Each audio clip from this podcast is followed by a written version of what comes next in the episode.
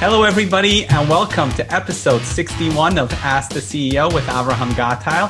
Today, I'd like to introduce a very special guest. He's the managing director of Invidis Consulting, and he also founded Signage Boutique Consultancy in 2006. He held several senior positions in the communication and travel industry before focusing on trends and strategies in digital signage and digital out of home. Invidis Consulting is a renowned European consulting firm for digital signage with expertise in consulting, research, communications, and events. It is my pleasure to welcome Florian Rotberg. Welcome, Florian. Thank you. Thank you for having me here. It's a pleasure having you. So, Florian, you know, there's a growing emphasis in smart cities and smart enterprises, also known as industrial IoT. How does digital signage play a role in this industry? Well, to be honest, um, digital signage not so much in the smart city thing, but more on the retail side of things, the point of sale, because that's where sensors really play an important role. And in the past, when you look back 10 years ago, when digital signage really became, you know, the bigger thing in the retail sphere, um, digital signage was quite passive, was a silo installation. So people put up some screens, but there was no interaction whatsoever.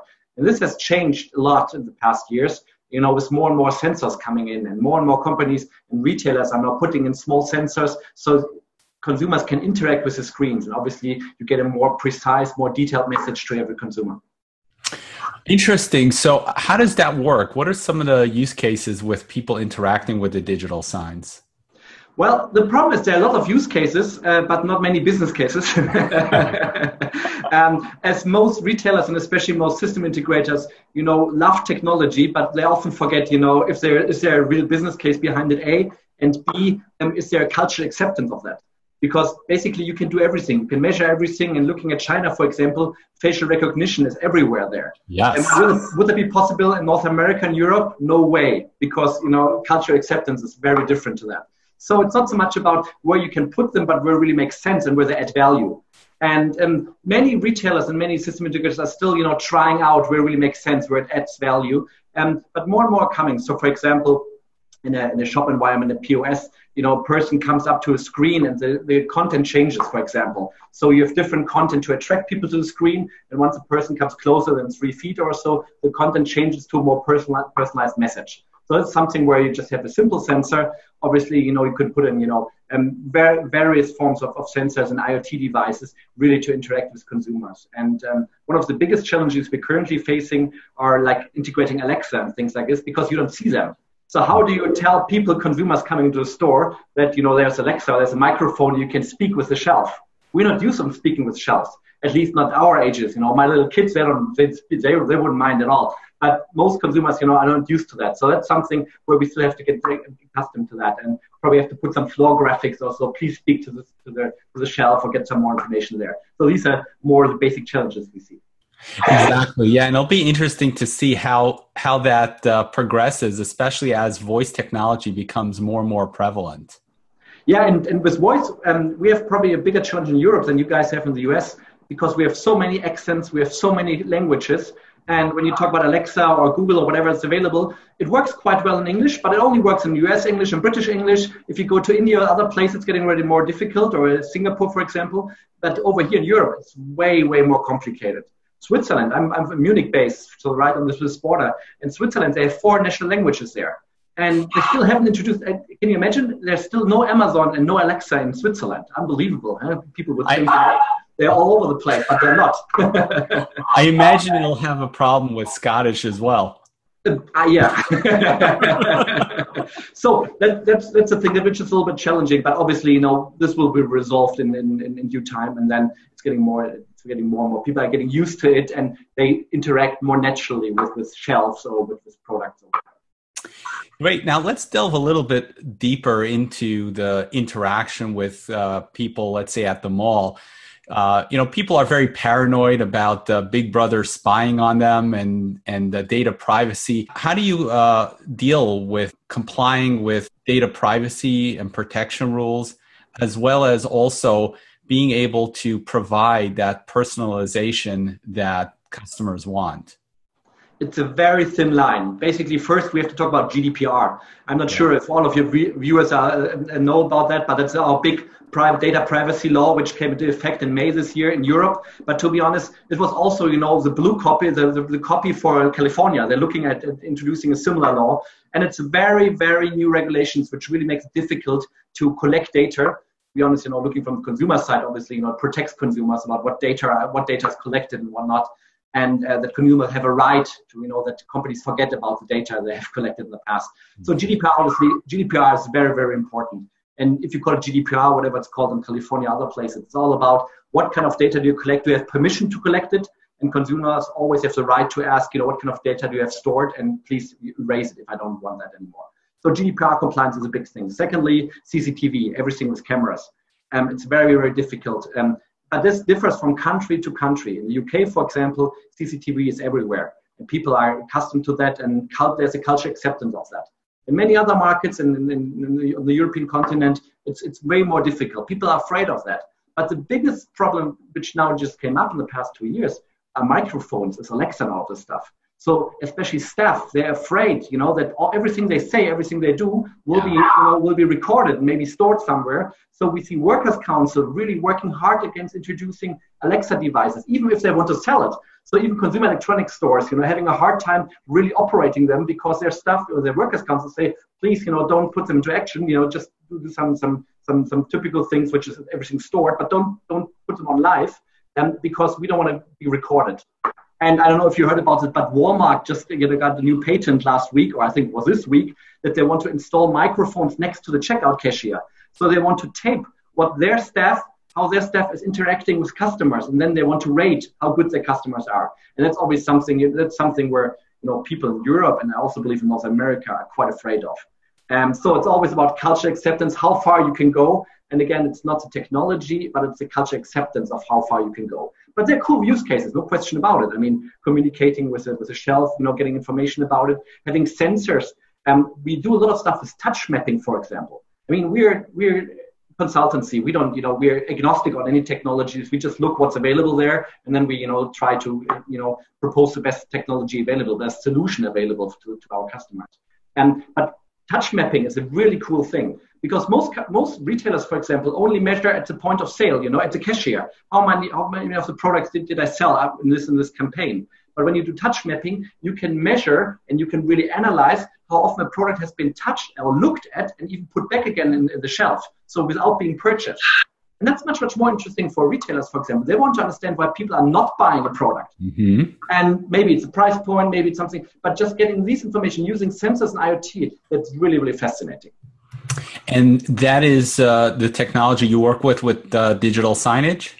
Yeah, it, it's a combination always with digital signage. Digital signage are just the screens with it, and digital signage is just a big digital poster, but the, take, the sensors are connected to, to, the, to the digital signage in general you know, one of the things I read uh, about your company is that uh, the Invidis philosophy is that digital is not the icing on the cake, but it needs to be fully integrated to deliver the ROI. Can you elaborate on that? Oh, this is so important because we've seen so many concepts, retail concepts on museums or airports. You know, there's a great retailer, there's a great design agency, they create a great experience. And then at the end, somebody comes, oh, we have to add some digital. And that's always the worst which can happen because nowadays we're talking about customer journeys which begin at home, you know, which includes mobile, which includes internet, digital signage, digital out of home, and all digital touch points at the point of sale. And this story needs to be, you know, fluent stories. It's really, really important. So adding digital at the end, what we call icing on the cake, is the worst thing you can do because it just looks like something has been added to at the end of the day and you have no seamless user experience. So this is really, really relevant. With regards to customer journey, so where does the digital signage fit in along the customer journey? Well, basically in semi in semi public and full public spaces. Um, you know, the best device you have is your mobile phone, obviously. But companies want to address customers they don't know, and if you don't know the customer, you cannot address them on the phone. Yes, you could with beacons, but then you need a, you need a you need an app and everything. So basically, in public areas where you want to address a bigger crowd, you know, one to many communication, that's where digital signage is best, and it's a big screen, so it's much easier to evolve and, and talk and, and do emotional storytelling on a big screen than on a small screen. So small screen at the end of the day is the best for transaction, obviously. But beforehand, you need to attract people. You need to tell stories. And then big screens, big LED or even standard screens are much, much better. And to be honest, you know, the most screens you will see, digital signage screens, are nowadays 19 to 16, so not 16 to 9. Because if people see a 16 to 9 screen, like a horizontal one, it feels like TV to them. So for them, it's a laid back, you know, so they take a little bit distance and they just, you know, look at it. But when you turn the screen around, it's very simple, just by 90 degrees, it feels like a digital poster. So it's much more engaging. So uh, these are small things where you can really, you know, interact with your customers and with, with, the, with the audience much more effectively. So, Florian, tell me, what do you think will be the next disruptor in the industry? I've seen so many, so many technologies coming, coming and going. I mean, we had 3D, for example, it was horrible. 3D was never meant to put in a, in a public space, you know, because people, 3D is great, or well, people, some people thought would be great to look, watch on a 3D, you know, when you sit on the sofa. That's fine because you're in a fixed distance to the screen, you know, you're in the right angle, so that's fine. But usually people pass by a screen in, in public spaces in digital signage, so 3D never really worked. So forget about 3D. And now we had, you know, 4K, 8K, do we really need 8K content in, public screens? No, but eventually we will have it because all screens will have it. So these are things we just have to live with it. But it's not it's not driven by demand. It's just because the industry, you know, in Korea and China they just produce 4 and 8K. So we have to live with. It's just a natural progression of the technology. Exactly, exactly. So where we see the biggest disruptions, obviously from AI um, in various forms. And um, it's very interesting, you know, to look what kind of influence AI has in the B2B world, because usually most of the AI stuff is done for consumers, obviously. You know, Google and all of them do this great kits, and they do fantastic solutions for, for consumers and for web, but not for B2B. So for B2B, you can get a kit from them, and then you need partners who really understand the industry, the vertical market, to take this kit and create new um, experiences, new solutions for each industry. And, and, and we see a lot of AI stuff coming there, which is really interesting. So um, yeah, not only not only you know voice commands, which obviously you know it's getting better and better with AI, but many other solutions which are quite fascinating. Yeah, for sure, I agree with you. I think that uh, with uh, with regards to AI, we, like we were talking about the face recognition technology as well as the touch sensors, um, analyzing the patterns of people picking things and not buying them. So, I, yeah, I definitely agree with you on the AI. Yeah, yeah, AI is, is really it's really interesting, and and to be honest, also cheap to implement. That's great because it's cloud based at the end of the day, and you usually need some some some cheap sensors you you need to integrate. So it's very easy and it scales fantastically. So so we, we see we see great great stuff coming up, and and, and some some cool stuff really coming. Also, it's doing predictions, for example with AI, there's there are some some solutions where we can really you know just you know go in a, in a in a in a store you know take a take a little movie with an iPhone and you upload it you know and you get a prediction of where most people will look like will will look at in the first 10 seconds when they come to the store. So you know so you don't need these funky research goggles you know where, where which is really expensive, very difficult to get good data at. But we just use standard commoditized you know equipment to really predict how the effects and how the experience in the stores are, are really working. That's fantastic. This is going to be such a game changer because I know that being a marketer, you have to be able to understand the customer psychology, what they're going to look at, where, where they're going to look at. And if you uh, go back to just, uh, um, you know, traditional marketplace where people used to have, you know, their carts out in, in the market and would arrange, uh, you know, their fruit and their stuff and everything would have to be arranged in such a way to catch people's attention. And especially is especially important in in uh, the real uh, in the retail space. So this is going to be a game changer because let's say somebody just doesn't have that eye. They don't understand how to arrange items. Ai will just do it for them Exactly, exactly. And there's so many small tools already. We, we, you know, we just talked to a dairy company, and they just introduced a small, you know, small app for all their retailers, you know, so they can, you know, optimize the way the yogurts are in, in the in, in, the fridge, you know. That's something because they say, you know, we we can do this with AI because you can analyze it immediately, and we give you immediate feedback, you know, how to optimize optimize your your, your shelf, and that's that's really cool. I can't wait for technology to come out.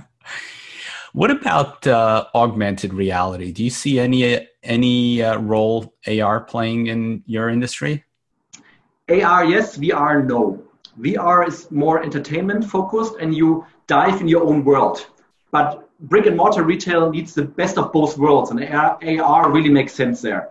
And you see it often in, in car showrooms, for example. So you can, you know, walk around a car, for example, which is showcased there. You can look inside. You can see the, how the engine works and everything. You can get this information layer on top of reality. And so AR makes sense. But to be honest, um, AR only works with, to be honest, 25 to 35 year olds. And older, older people are still reluctant to use that. They still prefer, you know, a human, a human being helping them. And to be honest, that's the case for everyone. You know, if you have good staff at your point of sale, that's the best thing you can have. And, and maybe you saw what we, we do. We always proclaim, you know, we always say it's not, don't overdo digital. You know, sometimes, you know, digital, you know, doesn't solve your problem. So the best thing you can have is good sales stuff. Obviously, it's very expensive, and many health retailers are not willing to, to, to invest into good stuff. But if you don't have good stuff, try to you know support your existing staff with digital devices so they can be as knowledgeable as a website but don't try to copy Amazon. You will never beat Amazon on a functional level. So you really need to tell stories. You need to be good where you know brick and mortar is really different. And we have one really cool cool thing: are fitting rooms. Fitting rooms is one of the most interesting things for brick and mortar retail in the fashion industry because lighting in fitting rooms is always horrible. Probably next time you go in there and, and, and you, you always see lighting is horrible. It's small, it's tiny, the lighting is really bad. But 70% of the people decide against buying a garment because of bad lighting. And this is this is this is the only that's where brick and mortar is so unique compared to Amazon, everything you buy online. So just putting some good lighting, you know, and we have done some stuff for some for some fashion retailers with RFID. So you come inside the fitting room and the lighting condition adapts to the clothing you have with you. So you, if you buy if you have a suit with you, you know, you get a, like an office light or a TV studio light or something like this. Or if you buy lingerie, you get candlelight lighting and it's so effective. We have sales uplift of more to 80% for for uh, for for uh, lingerie, for example, because it just feels different. It's that, that's storytelling. That's, that's that's being emotional at the point of sale. And it's just a tiny change that you make, and you increase your business exponentially. Exactly. And fitting rooms are this is one of the biggest challenges in North America, for example. Fitting rooms are so horrible. You know, it's always you know a little a little tiny closet in the back of the store. Exactly, exactly. And there's one cool. I just been to New York a couple weeks ago, and Nordstrom opened a new store really close to Columbus Circus, a new one, a new men's department store there, and they have they really invested great into their fitting rooms. So it's really cool. They even have movable ones. So they say, you know, and on Saturday, you know, we moved them to a different department because there's demand, more demand for that. And they really have integrated lighting. And so it's not as cool, you know, as I've seen other things, but it, it's already the right way. So they understand how important the fitting room is. And that's where the decisions are being taken. And so investing into fitting room and making people feel comfortable about it. I don't know if you've heard about, we have in Europe a very uh, cheap, uh, very, very cheap um, fashion retailer called Primark. They're from, they're from Ireland and it's very cheap. You pay two, three dollars. You know, much cheaper than Zara or H and M or so. They're really darn cheap. And um, and they now introduced the first fitting room for eight people. So the teenagers are lining up to go there together, and they can plug in their phone, charge their phone. They have little Bluetooth loudspeakers, so you know they feel comfortable about it. They have 30 minutes, and they you know they just you know take photos of themselves, post them on Snapchat and everything, and then they buy the stuff. It's incredible. So it's just it's a stage, it's just this experience you can offer in brick and mortar where digital really can help. And it's not, you know, it's not we're not talking about having a display inside the inside the fitting room. Yes, for some retailers it could be a solution, but for most it's not about improving digital all over the place. It's just the small things which really you know make this experience unique. You know, don't you find it interesting that with all this advancement in technology, it all comes back to the human experience? Absolutely. That's why that's why we're always saying, you know, don't first look, you know, what kind of digital touch points you can add to your to your thing, but what is your experience and what is the mindset of consumers? So many retailers and so many, you know, our customers don't understand and don't analyze the mindset. So they don't know what people are coming in when they come. So do they just want to browse around or do they really want to buy something? You know, like in a supermarket, you go there because you need something, you know, you don't want to buy some milk or some stuff. It's a total different mindset. But when you go in a Nordstrom, you know, maybe just want to browse around on a Saturday morning and just, you know, look what's happening there. So you need to understand the mindset of your customers and then really, you know, to design the right customer customer experience. And that's the biggest challenge. Pretty much every single customer has a different customer journey and a different mindset. And you need to find to cluster them and to look, you know, who's the, who's the most potential potential customer for you. Florian, what keeps you motivated every day? Oh, I love what I do. That's it, right?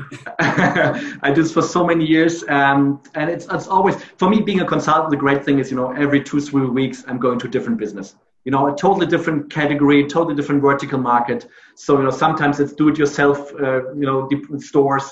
And then I go to a fashion store, fashion customer. Then it's something about furniture. So it's always, you know, getting under understanding, analyzing in a few hours, in a few days, to really understand what the needs of each, you know, retail sector sector is, or a museum, for example, is so different.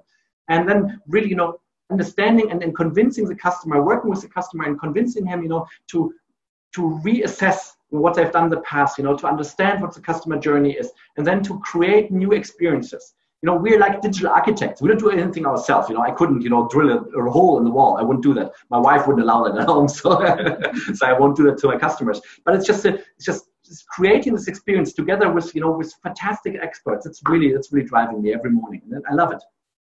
Wonderful. I love that energy. So you know, there's a statistic that many small businesses fail in the first year in business. Where do you think entrepreneurs go wrong? There are many things. when I started when I started the business 12 years ago, um, I did a few things right. Obviously, I also did some mistakes. Everyone, you only get better by doing mistakes. To be honest, you know, there's not a single person that doesn't right. a mistake. Um, so, but you, you need to understand, you know, what you really want to offer, and you need to do a, a good business plan. And don't, you know, don't think you're the best one in the world. You're a one-man show usually in the beginning, and you need to, you know, you need to stick to a few things where you can be really good and then obviously you know add expertise and especially over here in Europe, it doesn't mean you know, need to hire people immediately. You just need to have an ecosystem of experts you can take along, you know, to your first customers. And once you have the feeling, you know, business picking up, then you get more and more there. So being focused on where you're really good at, and then you know, and believing obviously in your in your in your idea. That's really important because especially in the beginning, there are times where people will say, you know, oh, it's not going to work, or you in front of the mirror and said, you know, oh damn, you know, not a single you know, dollar revenue in the past four weeks or whatever, you know, is it really the right thing? Um, sometimes you need to, you know, you, you, need to wait a little bit, you know, and try to, you know, to move around and, and try to optimize a little bit. But obviously, also to understand, you know, to, to fully, you know, to understand, okay, maybe I did a mistake, or maybe it's not going the right way. Then obviously, after a few months, you have to decide, okay, I have to realign my business and, and, and look which direction really makes sense. And talk with customers. Don't believe that you know more about your customers than your customers. It's never the case. Ask them as much as possible, especially in the beginning. Get an understanding what, what drives them and where their pain points are. To be honest, understanding pain points is, is the key to everything. When we, the first thing I always do when I come on a new project, you know, I want to analyze, I want to understand what are the five most important pain points. Because that I know that's where, where it hurts the most, but to be honest, it's also where the customer is willing to spend the most money on our on our services, on professional services. So understanding pain points is really really essential. So talking about the mistakes, um, if you could go back in time, you know, turn back the clock twelve months, what kind of things would you do differently, if any? Twelve months, I'm not sure. Three, four years. Um, to be honest, um, we do a lot of business around the world. We focused for the first six, seven years, we only did Germany, then Europe. And um, then customers ask us, oh, could you help us, you know, in Russia? Could you help us in China? Could you come to Chile or to Argentina? And so, and we did, a, we did a lot of stuff there. But it's, you know, just traveling back and forth and, you know, spending so much time on the plane, you lose the focus a little bit. In the beginning, it's fascinating. But after a while, you get a feeling, okay, um, you know better focus on, on, on, one geographical region. And grow with customers is fine but um, you know try to focus where you're good at uh, you know content wise as, as well as geographical wise because it's, it's very difficult to do business in, in various countries. So maybe that's one of the things. And then when you partner up with, with other companies when you do joint ventures or so it's always difficult. It looks always fantastic on paper but uh, operations is always a different animal unfortunately Isn't it funny how things are always exciting at the honeymoon, but then once things uh, die down a little bit, once that excitement dies down, now reality hits, and you're thinking, all right, where do you go from there?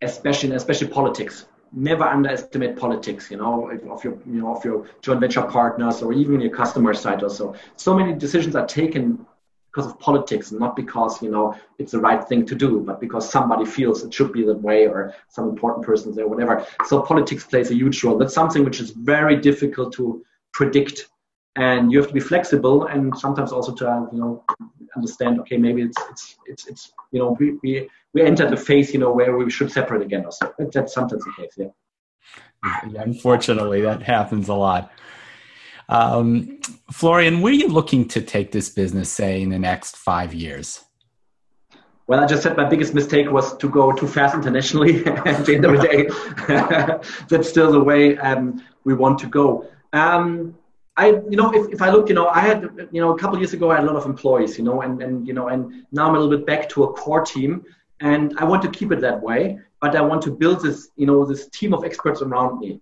And because we work in so many different vertical markets, you always need vertical experts for every single project. And um, that's something I probably want to grow, get more people around me, you know, get this ecosystem of experts which you can hire for certain projects, but which share the same vision and which and people who share the same quality, which is really important. Because you know, if you take them to a customer, you need to make sure you know that they deliver what you promise your customer. So that's something you know. Offering quality to our clients is something which you, you always need to improve, and you always need to reinvent yourself. You know what i offer today or what i'm telling you today i would have i wouldn't have told you three years ago because technology was different and demand was different. So we don't know. And to be honest you know just looking at politics you know we have no clue. We have brexit we have donald trump we have all of these things you know. Two years ago the world was completely different. And it's very different and, and you know just waking up every morning and, and, and you know reading the, the, paper and looking up what's happening you know. It's uh, always very exciting. Yeah i think we all have to keep flexible. Yeah exactly. Um, so, talking about clients, who would be an ideal client for you?